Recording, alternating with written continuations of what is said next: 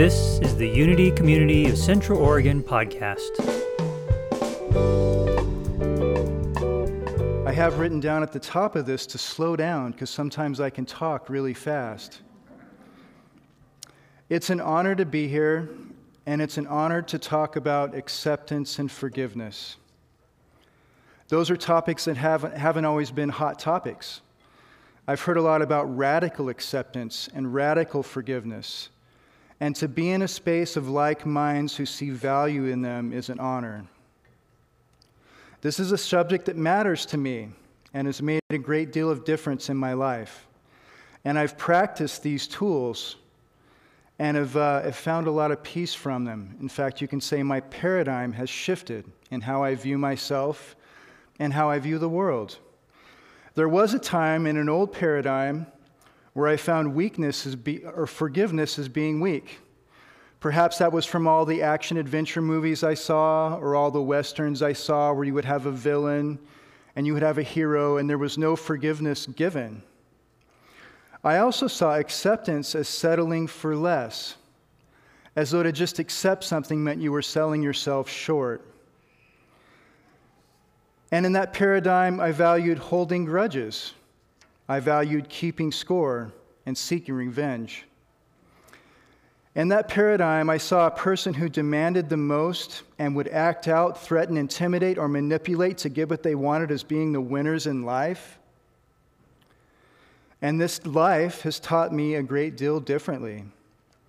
Once I discovered a different paradigm, one that values peace, kindness, forgiving, little by little, I started making different choices in how I would tell the stories in my mind. I saw the value in forgiving, and I saw the value in acceptance. To accept and forgive is a choice. Not to accept or forgive is a choice, and we make them over and over again. Many indigenous cultures use the word forgive as a verb, which makes a great deal of sense to me. It's not as though we forgive or accept once and for all times and we're done with it. It's a practice, and it's a practice that can set us free. Acceptance and forgiving are simply words. They're symbols. In fact, it's worse than that. They're symbols made of symbols, and words mean different things to different people. I looked up the word acceptance in the Merriam-Webster dictionary, and I got a definition of to receive, to be accepted into a fraternity or brotherhood or university, and also to agree upon. And that isn't exactly what we're going for here today. We're looking at acceptance as in to cease resisting or cease fighting, acceptance as in letting go of attachment, acceptance is in to release so as to be free, to make peace with. And in this, we're mainly dealing with people, places, things, circumstances, or events that we have no control over, that we cannot change. I now see acceptance and forgiveness as being like secret ninja Jedi powers. I see acceptance and forgiveness as being like cardinal directions in which I can gauge where I'm at. And also as like a get-out-of-jail-free card, usually my own jail. You know, once I realize I'm in my own jail of anxiety or resentment or feeling unworthy, I can use acceptance and forgiveness to spin up out of that into the being that I'm meant to be. I had a friend I grew up with, his name was Danny. And he was a few years older than me, so for most of the time I knew him, he was too cool to hang out with me. But Danny was riding ATVs with his brother, and I remember when he told me the story, he said he just turned a corner, got thrown off his ATV, and hit a tree, and he got knocked out. And when he woke up, his brother was like saying, "Are you okay?" And he says, "Yeah, I'm okay." And he went to stand up, and he couldn't stand up. He was a paraplegic.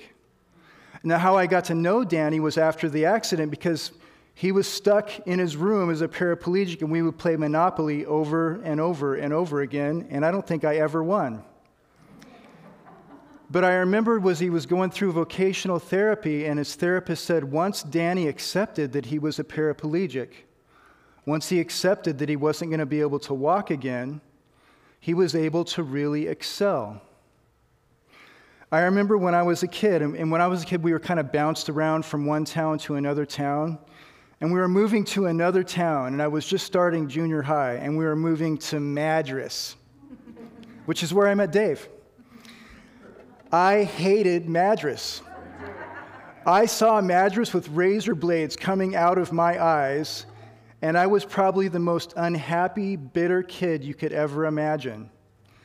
But after a period of time, I began to just accept the fact that this is where I'm at, and I made friends, and I look back with fond memories on the times I had in Madras. Right now, currently, right now, we are in times of great uncertainty. There is a lot of perceived fear. The internet, media are full of narratives and themes of fear and doom and shortages, agitations, divisiveness, and it's all out there and it's all out of our control. There are times I myself and others cannot help but feel disempowered, helpless, and full of fear. And this is where we can gain by accepting the practice of acceptance and forgiveness, and they can set us free. If we could step out of this time stream of September 2021 and look at our species from a broader scope over a length of time, we would find that pandemics have come and gone. There have been times of war and peace, babies being born and loved ones passing away. This whole life thing does not go backwards. Seldom does it tarry. There is some kind of innate intelligence and guide that is guiding all of this, or we wouldn't be here in the first place. What I'm saying is this too will pass. This whole thing will pass and will change. What we fear entangles us. What we resist saps our strength. What we hate imprisons us. By giving what we are opposed to space in our minds, our attention and will are bled out from us. Bled from us instead of being focused on what is important, what nurtures us. Our will is no longer free. And we were born with free will, even if we are not aware of it. We are behooved. I am now behooving you. You have been behooved. To awaken to your free will, to awaken to your own personal sovereignty. How we choose to see ourselves in relationship to this world is up to us. Let us not be programmed by the media. Let us not be programmed by the fearmongers. We are free moral agents here, and how we choose to see ourselves in the world is up to us. In my spiritual practice, and I've been able to practice this a lot. When I feel deep fear and anxiety, anger and resentment, it's like alarm bells going off in my mind. It's as if, imagine you're driving down the road and you see on your dash a red flashing light. I know there's something wrong with me. And instead of building up a story in my mind to validate my current set of disempowerment, anger, resentment, and sometimes just unworthiness that I feel, I turn to acceptance and forgiveness simply because I don't want to feel that way. And I began to realize that I don't have to feel that way, that's a paradigm I don't have to live. One of the most freeing moments of my life was when I realized that my parents were just scared little kids who grew up and made babies. My father was an alcoholic. My mother had a really difficult life, and she was just disengaged. And I remember going to school and seeing other parents fret over their kids and be concerned about their kids. And I had a great deal of bitterness about that. And it directly affected my sense of worthiness. And to be honest, for most of my life, I walked around feeling small and then trying to be arrogant to compensate for it. But when I started to realize that my parents were just scared little kids, I began to forgive them. I began to have passion for them. And how this forgiveness as a verb works is, Every time I thought of my childhood and thought of my parents, I would build stories about how I deserved more and how they let me down. As my paradigm shifted to forgiveness and acceptance, I started telling my stories that they were doing the best that they could, that they were giving a rough childhood and they did the best they could with what they have. And once I could accept them for what they were instead of comparing them with what I thought they should be, I felt a great deal of peace.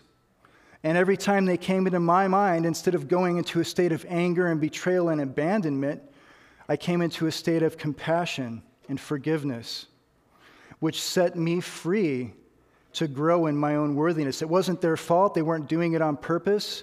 And what they were doesn't have to directly define who I am or who I choose to be. Before one can choose a wise course of action, one must first accept what is. Accepting what is for what it is takes courage. I choose to accept this pandemic as it is, this economy, these wars, these tragedies, these politics, divorces, aging, death. Death is something that's touching closer and closer to home and something I've experienced. And everyone who has ever lived has died or will die. For every first inhalation, there is a last exhalation. Death should be as natural as the setting sun or as natural as the onset of winter. And I believe the only reason we have such a difficult time wrapping our minds around the idea of death when a loved one dies, I lost a sister and a brother this summer,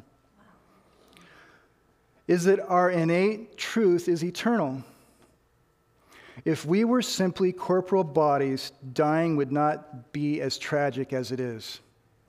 It's only because our truth is eternal, the idea of a sudden end is so difficult to handle. The only time that we become mortal is when we identify with a body. Now, this practice of acceptance and forgiveness does not mean that we don't feel our feelings. It doesn't mean that we don't weep our tears. It doesn't mean that we don't grieve and bawl in ugly ways.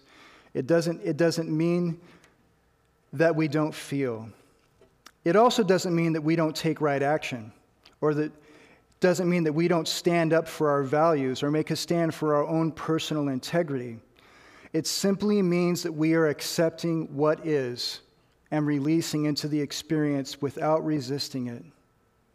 No longer being in a state of resistance, we can become proactive with certainty. We can be a calm voice in a storm. We can be an agent of light in a dark time. Upon accepting or releasing the world, in my mind, when I look at this world and when I see the headlines, I realize I am powerless over this world. But if I can surrender this world and accept this world for what it is right now, this world no longer has power over me. Our happiness, our worthiness, our truth, our purpose is not subject to the world around us. We set it all free, and we set ourselves free. It's neither good nor bad. It simply is, and we do what is right because it is the right thing to do. Let's take the concept of acceptance from the outside world into the inner world. What parts of ourselves are we resisting? What parts of ourselves are we judging? We can turn the same principle inward, accepting ourselves as we are, all the good parts, all the ugly parts, all the faults, all the weaknesses, all of our fears, accepting ourselves for who we are right now in this moment and then choosing to bless it. In our own inner world, we can bless that. We can hold ourselves in precious, benevolent love that's not subject to any outside circumstance. We can remove our own obstacles. We are free moral agents, and this life is a choice. Upon accepting everything, we can choose to forgive. Forgiving is an empowered state of action. When you forgive something, you're taking the empowered standpoint. You're no longer letting this event or this person or this action hurt us, make us feel less than. When we choose to forgive, we're setting that person free and therefore setting ourselves free. There was something that came up when I was working on this last night, and this is something I heard in a dream. And it's just a series of statements. But in this series of statements, I realized that my core being, what I'm made of, is not suffering. It's not sadness, and it's not darkness. In the dream, I heard it like this. It said, darkness reminds us of light. Fear reminds us of love. Weakness reminds us of strength. I want to say that again. Darkness reminds us of light. Fear reminds us of love. Weakness reminds us of strength. It is only because we come from light that darkness is unclear. It is only because we come from love that fear is uncomfortable. It is only because we are designed to be free that any degree of helplessness we find to be so disgusting. Again, all this is a choice. We make choices upon what we value. I believe this is all a part of waking up. These conversations we're having now weren't being had 20 years ago. These concepts weren't being discussed. These ideas are waking up among human beings all over the place. We live in a critical time. Our culture, our species is changing at an unprecedented pace. The world we live in now would be almost unrecognizable to our grandparents and great-grandparents. In 20 years, it will be unrecognizable to us now. Life is calling us forth to demonstrate the power of these spiritual principles and concepts, to become a voice of acceptance and forgiving, compassion, wisdom, and spread the possibilities of that paradigm to all who witness us. We can become gifts to our friends and family and to life itself. We are going to be doing time and bodies until we're not. And I don't think there's anything more worthy than healing ourselves from the inside out, and then forgiving and setting free the whole world around us. And in that, we help facilitate a paradigm change. And so it is.